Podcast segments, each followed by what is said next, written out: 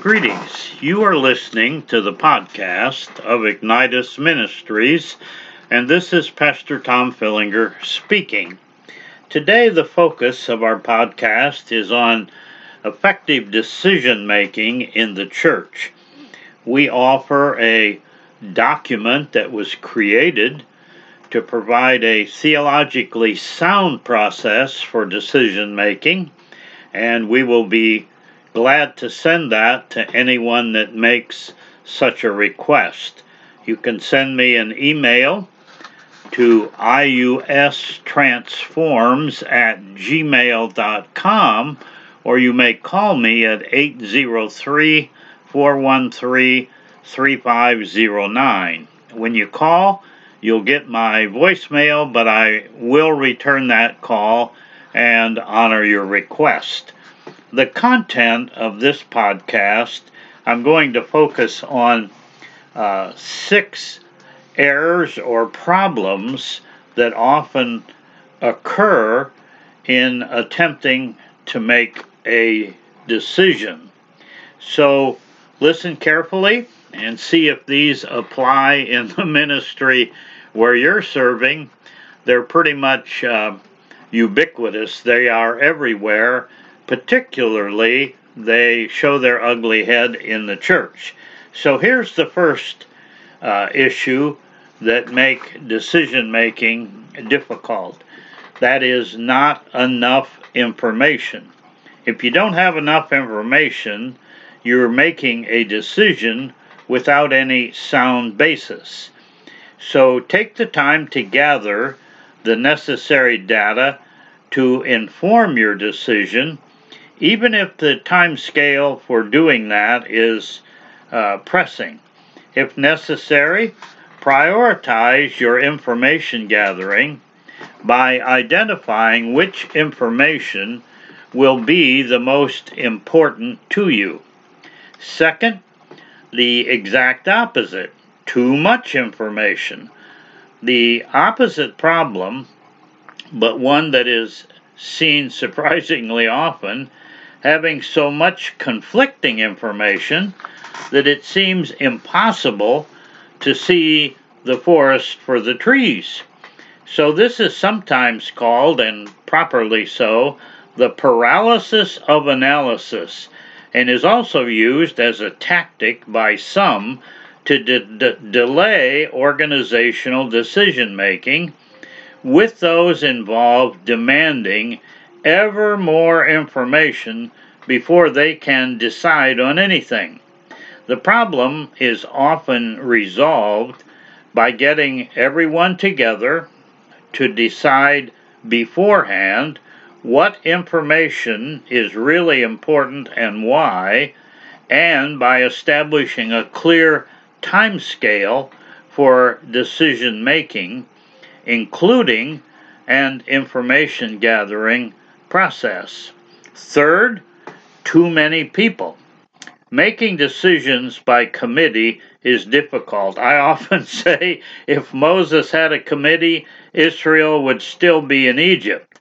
So everyone has their own perspective and their own values. And while it's important to know what these are and why and how they are important, it is also essential for one person, one person, to take responsibility for making a decision. They must involve all the other leaders, but sometimes uh, any decision is better than none. And unless there's a clear process and one person that is responsible and a timetable for making that decision, you can have meetings ad infinitum, and it will wear you out. Fourth, vested interest. Decision-making processes often flounder under the weight of vested interest. These vested interests are often not overtly expressed, but they are a crucible blockage to good decision-making.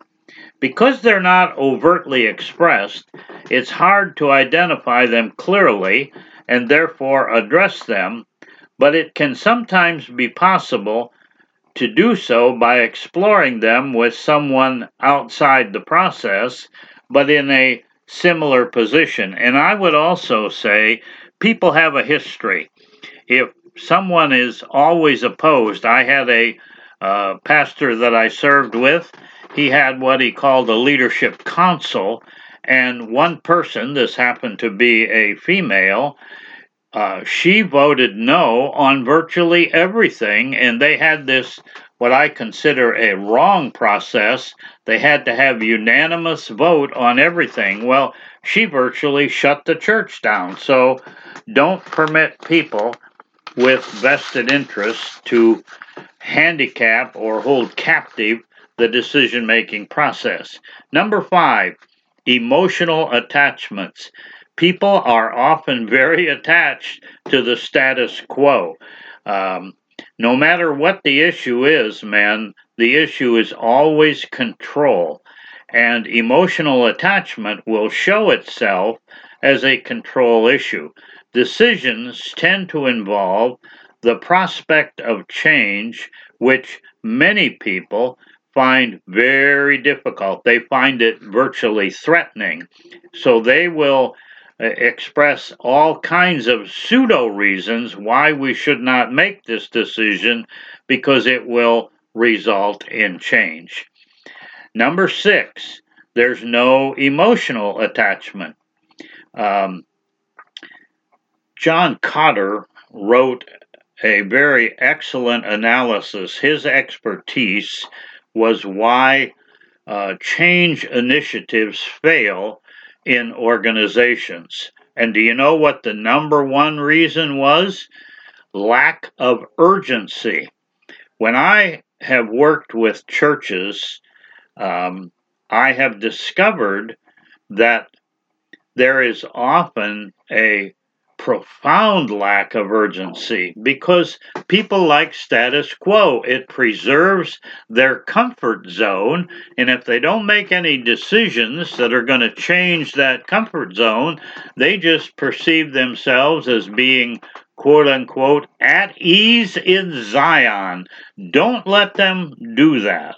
And churches are infamous. In fact, I'm dealing with several situations right now as I record this podcast where churches need to make a decision. A good decision could be made in one to three weeks if they apply the principles that we have um, captured in this document that I mentioned on uh, decision-making model, but they will, rather than making a sound theological beneficial decision within one to three weeks, they may take one to three months or even longer to make a decision. And that is tragic because ministry is hindered and the gospel is not proclaimed. They are not making disciples.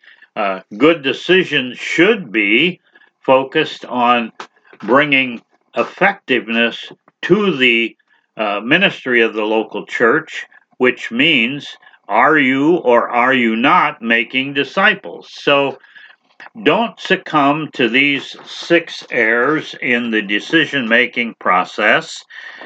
Give me a call at eight zero three, four one three, three five zero nine and request this decision-making model that we put together, and I will gladly send that to you. These are difficult times. Every pastor is virtually challenged every day with some new decision that they didn't face before because of the covid nineteen and the restrictions that that has produced in ministry. I want you to know that I pray for the pastors and churches that we serve on a daily basis. When I pillow my head at night, the last thing that I do before I fall asleep is to pray for all the pastors and churches that we are serving. So God bless you as you make decisions May they be theologically sound. And when you stand before Jesus, which may happen, guys, sooner rather than later, given the events that are unfolding in our nation, uh, my prayer is that you will hear the words, "Well done, my good and faithful slave of Jesus Christ."